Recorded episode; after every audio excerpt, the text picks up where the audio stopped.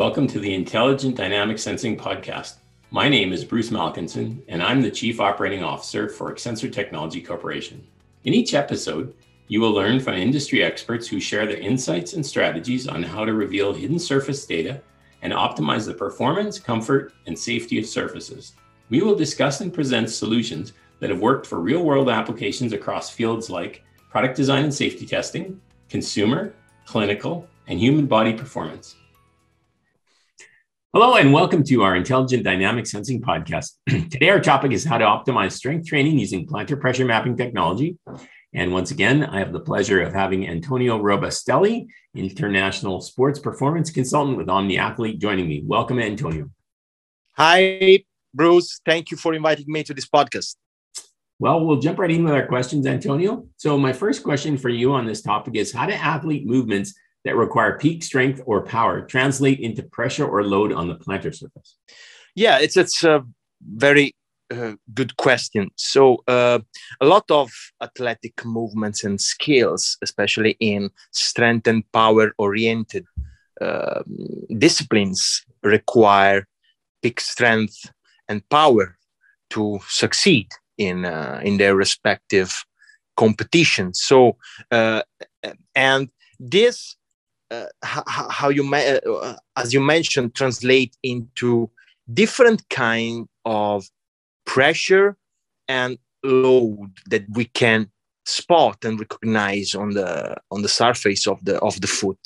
And uh, depending on the type of movements required the type of coordination required if the movements are uh, simultaneous in terms of uh, in terms of contractions of the different muscle involved in the in the sport or they are simultaneous uh, or they are sorry they are sequential uh, when there are different type of activation and contraction and co-contraction uh, that needs to happen at different times during the movement. Based on that there are different pressures and different loads on the on the on the plantar surface of the foot and uh, and they are most of the time a powerful indicator the pressure points of the type of strength and force that is being exerted into the ground and also the level of stability that an athlete is able to to to reach while on the pitch, while on the ground, while on track.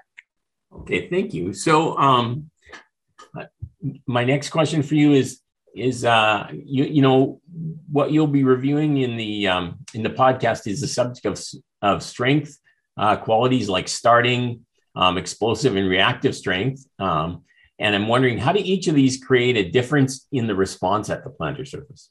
Yeah, all these uh, strength qualities that you mentioned in your questions are related to are different qualities of of uh, power. You know, um, most sports require uh, a powerful activation to in order to complete the the the, the skill. So uh, it's it's good to mm, to make a distinction between these three qualities. Uh, re, uh, starting strength is when you start a movement from from zero. Okay, uh, explosive is when you are going to accelerate uh, uh, and accelerate a movement and create a decrease in uh, in uh, in contraction in power output uh, movement is already started.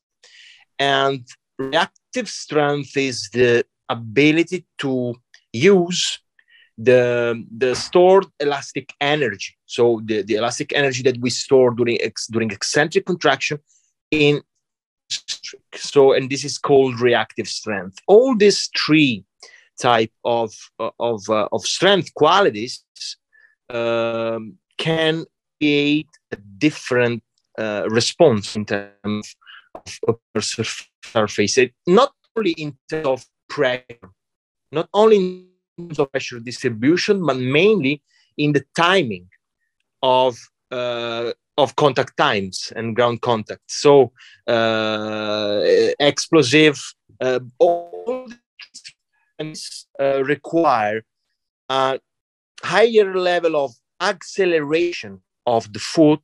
Okay, and uh, the less the, the the foot is staying on is staying on the on the ground, the more the the, the power output is likely to uh, to create, let's say, a positive environment performance. So uh, it's not only a pressure response, but it's a, a timing response. And this is something that uh, sensorized and pressure insoles uh, with uh, uh, inertial uh, sensors we can spot and recognize.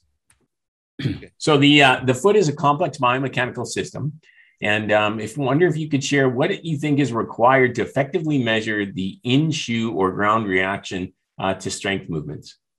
Uh, yeah, the, the foot is really is a really complex uh, biomechanical biomechanical system, and uh, and we can uh, and the most important and uh, I like to to to say life changing technologies for strength and conditioning professionals is the the plantar pressure mapping technology with the insoles that you can put directly into the shoes because uh, this way you can uh, recognize uh, with um, with good with good precision uh, a lot of information uh, in terms of ground reaction to, to strength movements. And for strength movements, we mean we, we, we can say, let's say, both the the multi-joint exercises that we perform with our athletes during the strength training sessions, uh, uh, like I said, deadlift as a back squat, or even the the Olympic lifts. And um, with in-shoe uh, uh systems, we can effectively uh, recognize uh, one of the most important thing is the symmetry in loading during the during the, the movements symmetry in loadings the distribution of the of the of the main pressure points during the during the movements and also how the the, the body is able to control the the direction of the of the center of pressure during the movement, which is an indicator of the ability to control body weight to avoid any any fall, any falling forward or falling backward. And it, this can help also as a biofeedback tool for for strength and conditioning coaches to to fix poor technique of execution and maximize the the strength gains uh, for uh, during the during the the workouts. And uh, complementary to that, of course, we know that overtraining can be a problem.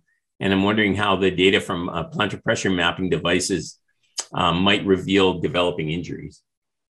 Yeah, in my experience, uh, when talking about overtraining, we're talking about a very, um, a very precise, you know, condition that involves a lot of physiological uh, biochemical um, systems in the in the body. Uh, when mm, uh, and also biomechanics efficiency and neuromuscular efficiency can be affected in a, during, in, in an overtrained state of an athlete. Uh, what we can spot with plantar pressures uh, is, in my experience, what I noticed that when there is a poor training and recovery uh, cycle when recovery strategies, recovery time, and regeneration is not enough uh, for the athlete and is going to overload mm, some systems in the in the body. In my experience, uh, we can see this uh, in increasing pressure in other structures of the foot, changing the way the foot is interacting with the ground even in resting position. So this is why it's important to use, um, especially for at the beginning of a season, to have a baseline management. You know, uh, creating a sort of uh, ideal zone, an ideal footprint of the athlete. Mm-hmm. And having this ideal footprint, you can track and monitor uh, weekly during the, if the range can be an indicator of uh, of fatigue, of overloading uh, that may lead to stress fractures, injuries, uh, and potentially overtraining. You know, as, a uh, as a bit of an opposite to that, then um, of course um, you're going to be uh, reviewing movement efficiency. And what I'm wondering is is is how effective is plantar pressure at um, measuring and revealing those changes in or improvements in efficiency? Yeah, uh, it's uh, it's uh, probably it's the most effective technology in um, and revealing changes in efficiency because with plantar pressure uh, we are not only uh, looking at uh, how much pressure you are exerting uh, in different zones of the foot but we are also looking at uh, how this uh, pressure distribution um, is um, correlated with the, the, the timing in movement, how uh, the, the, each part of the foot is integrated with the other, how the, the, the, the heel is timed with the with the midfoot and with the forefoot and with the with the action of the of the fingers in different type of of movement. So how they relate with the trajectory and the path uh, and the trails of the of the center of prayer. If there is a medialization if there is a lateralization uh, and all these are indicator of efficiency of of movement and how uh, because uh, when talking about movement efficiency, um, we refer to the ability of the of uh, of the plantar surface of the foot and of the foot in general as a complex biomechanical system to effectively use the force generated by the big muscle of the lower body. And force generation this is a important to make a distinction between force generation and force application. Movement efficiency is um, is the result of the ability to properly use uh, and apply the force which is generated by the larger muscle groups of the lower body, like the quadriceps, the hamstrings. So, um, the, the with plantar pressure mapping, you can look at all these factors, and even in this case, having a baseline profile is fundamental because you can track any changes over time. Uh, during the week in a sports in a team sports where you can change you can look at changes after a game before a game uh, and in individual sports where you can track any improvement during preparation for a meeting okay excellent so maybe our last question, we'll talk a little bit about the actual plantar pressure data. And um, of course, you know, within the plantar pressure data, there there's load, distribution, center pressure information, timing information available. I'm wondering if you could just share a bit of a brief overview of how those statistics are applied in strength training um, or assessments. Sure. Yeah. Uh, as strength conditioning coaches, um, interested in implementing a plantar pressure mapping during strength training uh, can use it let's say just to give an example during a, a back squatting session. Um, you, you, you can have access to different data sets. So uh, first as you as you said is there is pressure. So with pressure you can have a first uh, overview on how uh, how much pressure is being exerted by by the um, by the athlete during the movement. Okay, um, and then there is load distribution, which is fundamental. How is distributed in the three main point of contacts uh, on the ground. So how they are distributed through the heel, through the um, through the first metatarsal and the fifth metatarsal head, uh, and and and looking at the percentage of uh, of distribution of load uh, of these three points. This is to have a an overview and an understanding of the level of stability uh, during the movement.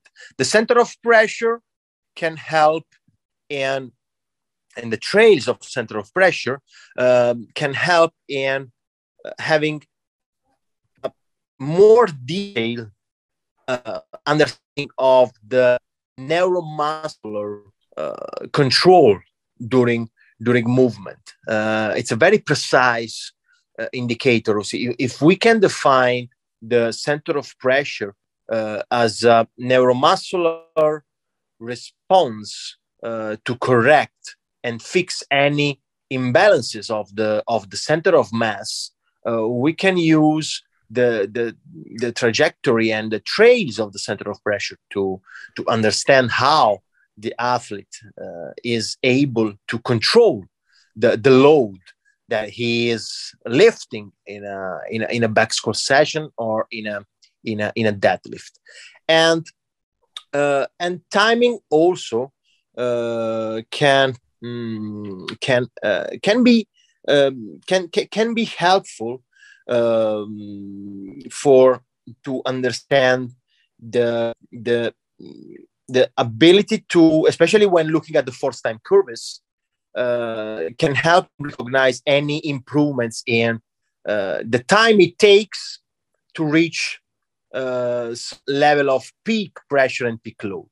So it's definitely a very, mm, very important tool for for strength and conditioning coaches in um, to be used during the during strength training sessions. Excellent. Well, Antonio, as always, thanks a ton for uh, for these insights, and we really look forward to getting into some more details on all of these topics and more in our upcoming webinar. Thank you, Bruce, for inviting me, and see you for uh, the the next webinar of our uh, webinar series. Thank you for tuning in to the Intelligent Dynamic Sensing podcast. To learn more, go to XSENSOR.com or email us at sales at XSENSOR.com with any questions you may have. We'd love to hear from you. Never miss an episode by subscribing anywhere you listen to podcasts.